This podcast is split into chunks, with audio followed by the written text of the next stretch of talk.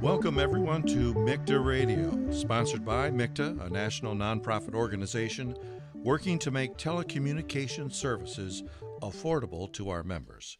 I'm your host, John Tanner, and on today's show, we will be asking these questions How safe are your facilities and infrastructures? Do you have a viable plan or strategy when and if a catastrophic event occurs, such as uh, active shooter, sabotage, terrorism, biological or chemical threats.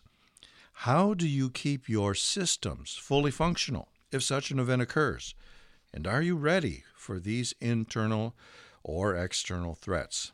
Today, we're going to talk with some experts on why and how you should evaluate your organization's vulnerability to these types of attacks. We have with us today Mr. Breck Will Susan, and Andy Dorman, and we are going to talk specifically today about educational organizations and institutions and the issues they need to examine and plan for in order to provide a good security plan. Let's start off, gentlemen. First of all, welcome to the show. We'd like to start off by getting some biographical information from each of you, particularly your work experiences, and, and we can start there. Let's start with you, Brec. Thank you, John. Appreciate being here today. I'm a veteran of the uh, United States Air Force, 20 years there doing anti terrorism force protection as well as facility maintenance. And since I've been retired, I've been working with Strategic Management Associates as well as my own small engineering firm. Great. And you, Andy? Again, thank you for having us here today, uh, John. Uh, my background is I, uh, after service in the Marine Corps, I uh, have been a, had been a special agent in the Federal Bureau of Investigation for over 29 years. I worked uh, areas of criminal, counterintelligence, and uh, terrorism. I've worked major cases both domestically and overseas. And for over 20 years, I had an ancillary duty as a special agent bomb technician.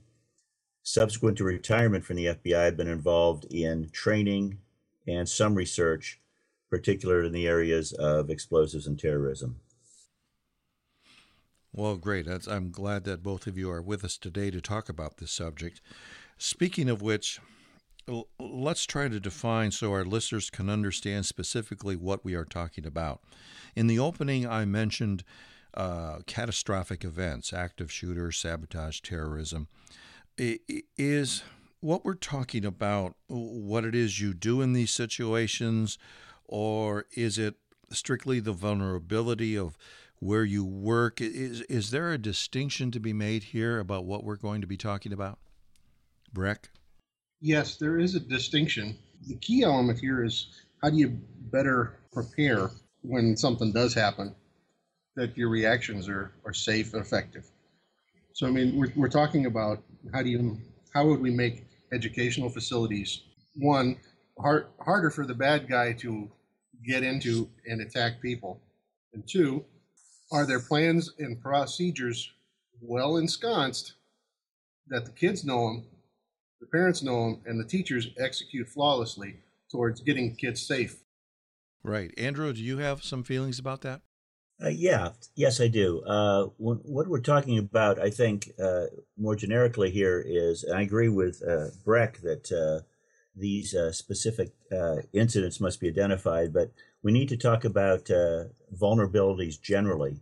Active shooter is only one issue, although arguably the most devastating. But vulnerabilities can also be, we talked about internal and external, but theft, intimidation, illegal drugs, gangs these are all part of the things that cause a school to be less effective in its educational uh, endeavors.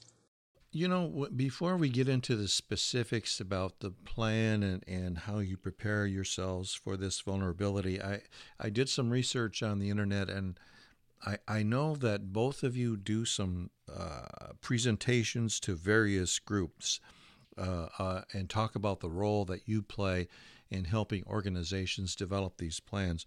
Uh, and I'm curious what uh, what do you talk about in, in these presentations, and, and what groups are you talking to, Brec? Well, sir, I speak pretty much to anybody who will listen. Speak a lot to the marketplace, and but professionally, I speak with the, uh, the Infrastructure Security Partnership. It's an organization that was set up after 9/11 to look at all the critical infrastructure streams throughout the this country, and in the better ways, one to help prevent a terrorist attack, but two, how to make how to make things more resilient in the ability to bounce back, to absorb the hit, and to be able to get back to normal operations as soon as possible. I just participated in a forum on Thursday that talked about critical infrastructure and the various regions and characterizing the regions of the country. Next week, I'm going down to the Critical Infrastructure Symposium in Charleston and doing a small presentation there as well. So, so Brec, these uh, there are organizations that are concerned about this issue, or or they wouldn't be attending these kinds of presentations. Is that what you're finding? That is true. That is true. The Society of American Military Engineers is very big in do, in conducting workshops regarding anti-terrorism force protection and resilience. TISP is now a council of the Society of American Military Engineers. Previously, the American Society of Civil Engineers was an, was party to TISP. Also, ASIS International is a company that provides credentials in anti-terrorism force protection, security postures. And, and Andy, do you find that is your experience as well out there? Yeah, I, I find, uh, as as Brec said, that uh, there are a lot of interested groups. They range from, uh, and, and these just a, a sampling, but uh, particularly law enforcement, first responders, but also civic groups have an interest, and and there are educational forums. Now we try to uh, tailor our presentations somewhat to a specific group. For example, a law enforcement group might get more detailed or technical information than a civic group, but um, and we would include such things as some historical information, some statistics, and question and answer. But we try to keep it general. And the reason we try to keep it general is because we're trying to give an overview and to uh, identify problems without going into too many specifics we want to keep it interesting and we don't want to keep it so centered that we don't uh, we're not able to give the overview that we're trying to present. This question is for both of you, but Andy, I'd like you to respond first. What is the most common misconception people have about their their safety and vulnerability? I, I think it, it, it's the obvious one that it, it won't happen here. Uh, the uh, some of the responses are I've worked or attended a specific school for X number of years. We've never had a problem and we don't expect to. Everybody here is a good person. Um, the uh, school itself is safe and the neighborhood is safe. So the chance is that nothing will happen. And if it does happen, help will arrive in a timely manner, which statistics show is not likely. So, Brec, how do you counteract that that uh, that feeling of that? Well, was it won't happen here, and that everybody here is a nice person. How how do you deal with that? The primary way is to make sure that the facility has various features on it, like cameras, like a bollards around the perimeter, physical security measures that a bad guy who, and they are people are looking at all those quaint little quiet schools to see if there's a target of opportunity there. So the harder a facility looks, the more likely that we one will disrupt the planning process, and two that somebody will go somewhere else. The trouble with my measure of of determining success is essentially nothing happens. So from a nothing bad happens in particular. So the taxpayers the people who are funding school improvements, how do you how do you know that the work that we're doing has been effective? From a counterpoint, if you have an, a litigation when something does go wrong, that can be very very expensive. Okay, we're going to get into more specifics But we're going to take a break right now. And when we come back, we're really going to ask our guests what we should be doing to make our facilities safer and more secure. But more importantly, where do we start? Back in a moment. Strategic Management Associates offers a full service human, technical, and environmental threat vulnerability assessment to mitigate your risks and ensure operational resiliency. This will help to create confidence among administrative staff, elected officials, faculty, students, and the community at large. You need to think total cost of ownership when evaluating your needs for a vulnerability assessment. The cost of strategic management services plus the investment costs in implementing any of the capital improvements suggested could be less costly than one litigation claim. You need to plan for the unthinkable, not the possibility, but the probability. Those events that have historically occurred in your own neighborhood. Utilizing the customer's value system, Strategic Management Associates can help ensure a positive environment through conducting a cost benefit analysis, policy creation, revision, and training. Contact Strategic Management Associates and talk with them to learn how they can help you with a vulnerability assessment of your organization. Go to the MICTATech.org website to get more information. Welcome back. Today we are talking about how to protect your institutions from both internal and external threats? And how do you know your security plan is an effective one? And what should a quality security plan look like? And I think now is a really a good time to talk about that. Uh, some of our uh, members from our MICTA organizations may already have security plans, or some are thinking about it. So I'd like to begin to talk about when when an organization is looking at a security plan, where is it that they begin? Uh, we have several a diverse membership in MICTA, higher ed, K twelve, etc. But I'd like to ask both of you, what do you see are the major issues that these institutions need to address to before they begin developing these security plans? And uh, Andrew, can we start with you? Certainly.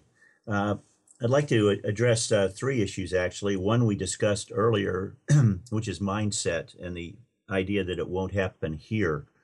Uh, and there is a small, only a small percentage that something could happen. However, preparation is about making sure that that percentage doesn't occur at all. Uh, interest climbs always after an event, and then it gradually diminishes. There's always lots of money available after an event, but then that diminishes as well. So the key here is awareness and to fight apathy.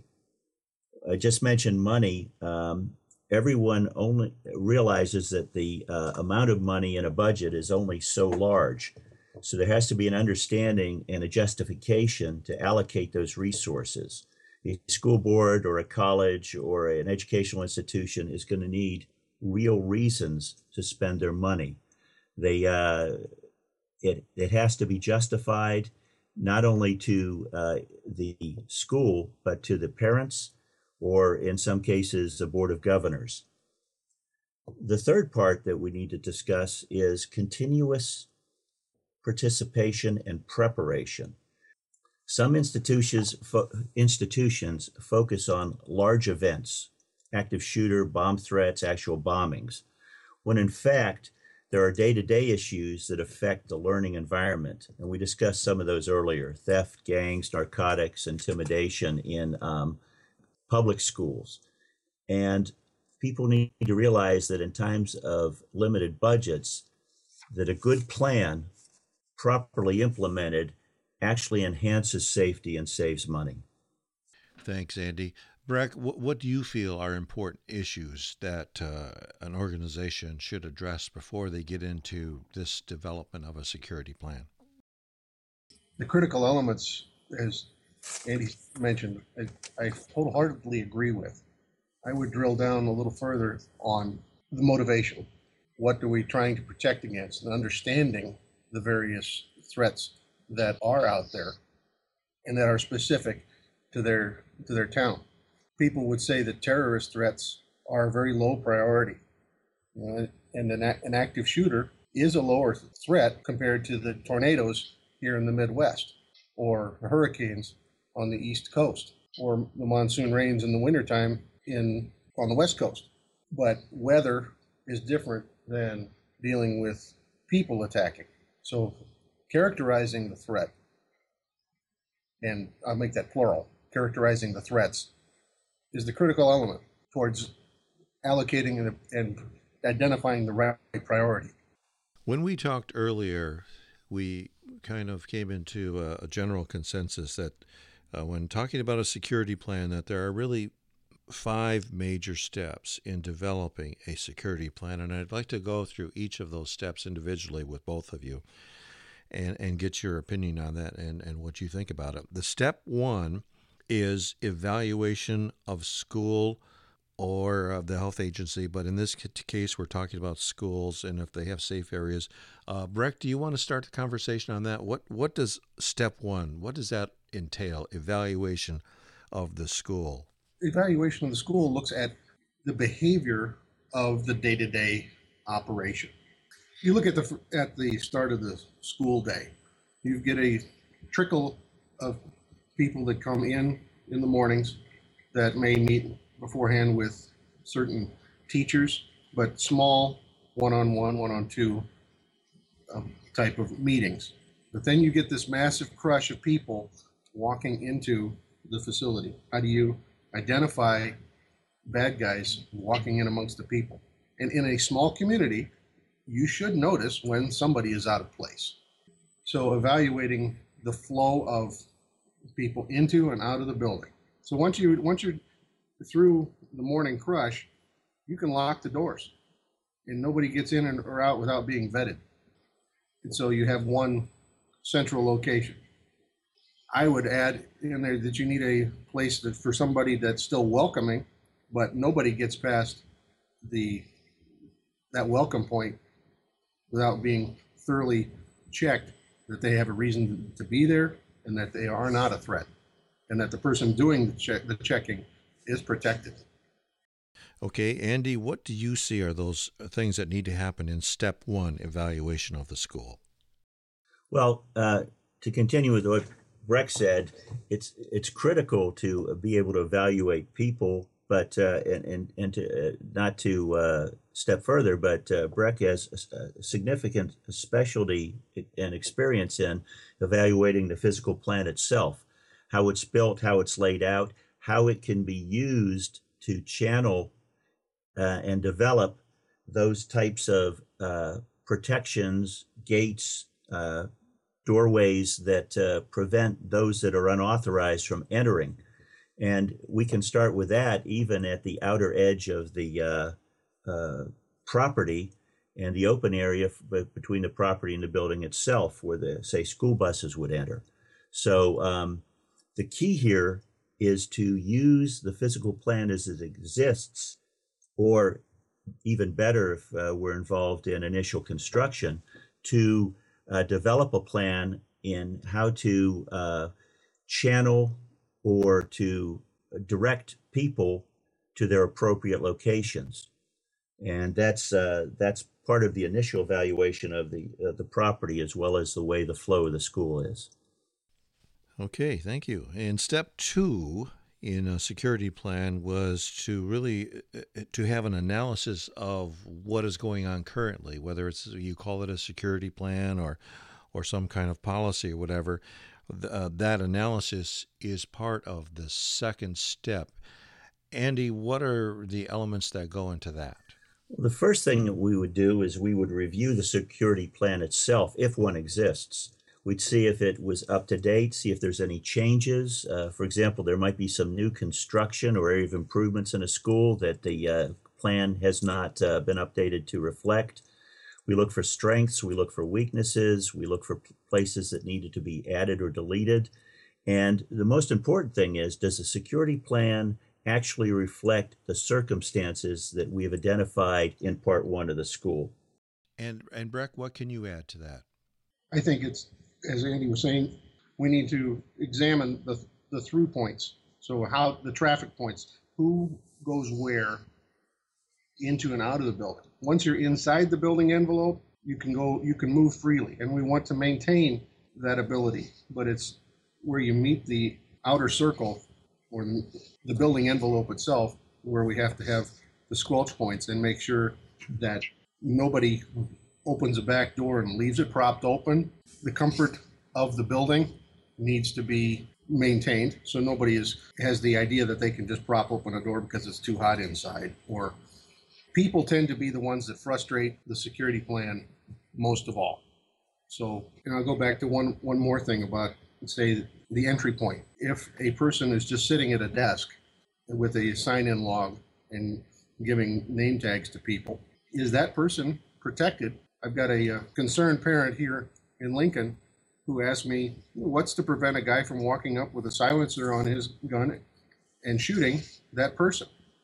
And then turning to his left or right and shooting anybody else who might have witnessed it. Now, who's calling the alarm? I mean, everything in, in, in the plans that we've seen is basically predicated on something goes down, the authorities are called. Well, in those several seconds to minutes, where somebody might not realize that there's a problem, that's just bonus time for a bad guy. Right. Well, you know, uh, Brec, that leads nicely into step three of the five steps that we're talking about because it has to do with people. Uh, step three how uh, are your faculty and staff from the organization and administrators, generally the people that you have working in this organization and institution, how are they treated in this plan? Are they prepared?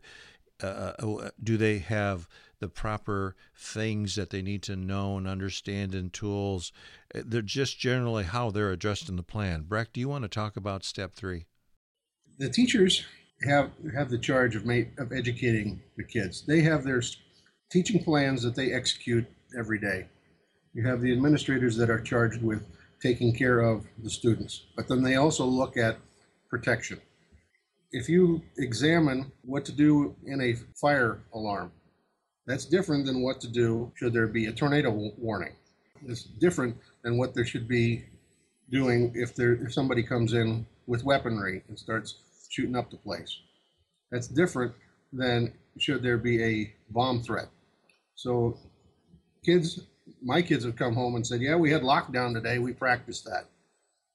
It's like, "Okay, what did you learn?" Well, they just spent, spent time in their classroom.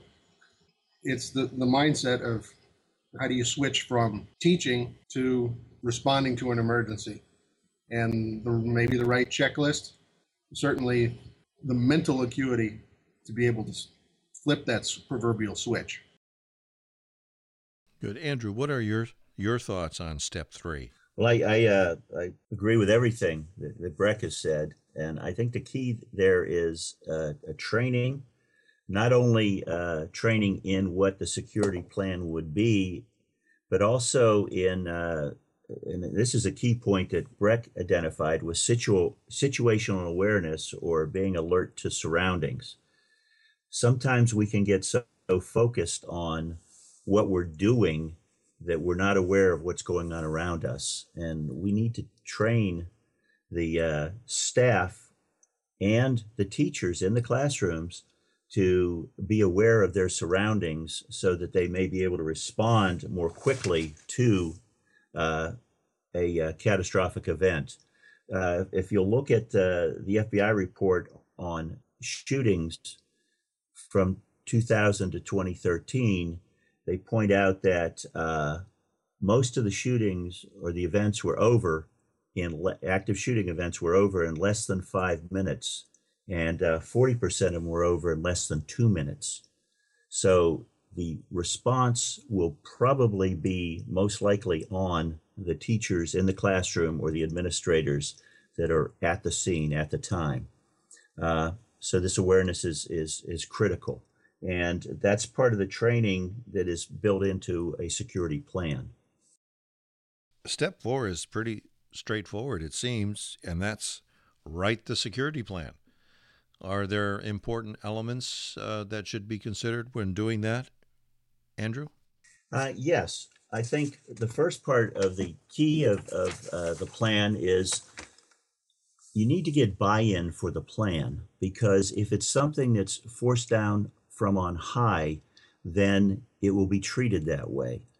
If the faculty, the staff, and even the students understand why the plan is necessary and have some buy-in and some input into the plan, they will be more likely to follow it and they will and it will be other than just a two inch thick pile of paper that sits on a desk somewhere that never gets opened. It's critical that once the plan is being written or to write or rewrite the plan, that the people who are actually going to have to use it are not only aware of it, but actually believe in it and are willing to adopt it.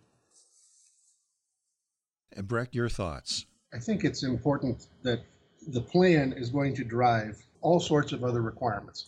You put cameras on the side of a building. You're going to make make sure that they're one, they're maintained, that they're operating, and that they work. I mean, there's a case that's happening in the, the Los Angeles area, in Culver City in particular, where they had cameras on the side of the building, but they allowed them to not work. A lady was assaulted by a, a young man, and now they're going through litigation as to why the school allowed the cameras to fall into disrepair. You look at um, these type type of events, infrastructure that's put in place in these security plans needs to be maintained. Operations should be flawless. You don't want people to frustrate the, the elements that you set up in your security plan. You want to make sure that they actually work. So, putting in a, putting in a welcome center that the bad guy can't get through put, making sure that in the mornings and the afternoons when you've got the max, mass influx of people or the exodus of people, that anybody who shouldn't be there doesn't get in. The final step, again, pretty straightforward, is simply test the plan. Brec, what does that include when you're testing the plan? And testing the plan is actually running exercises, trying to keep, trying to ingeniously frustrate the setup that you've got. And also to, basically to make sure that people, the people who, the actors in the security plan are doing what they need to be doing. And in some cases, you practice often so that your response is more automatic.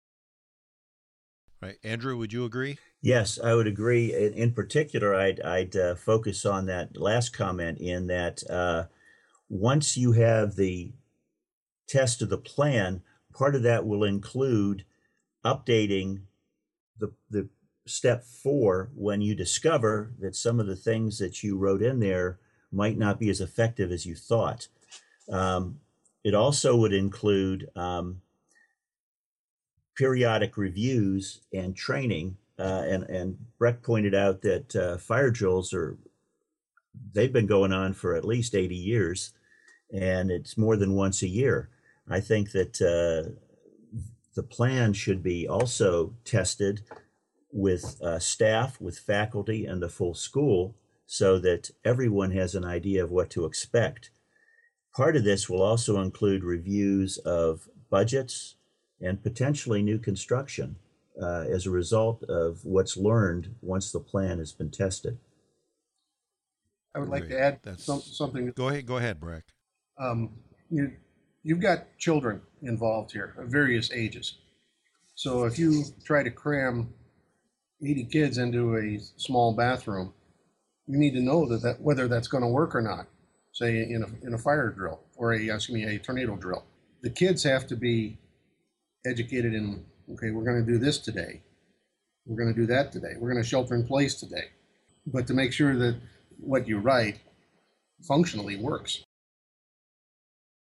Well, I'd like to thank both of you, Brec, Will Susan, and Andrew Dorman, for being our guests today for a really, really very informative program.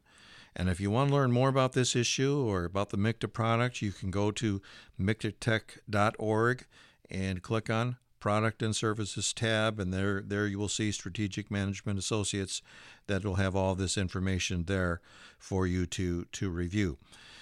We hope that you have found this information helpful today as you continue to keep updating yourself on current technology trends and issues.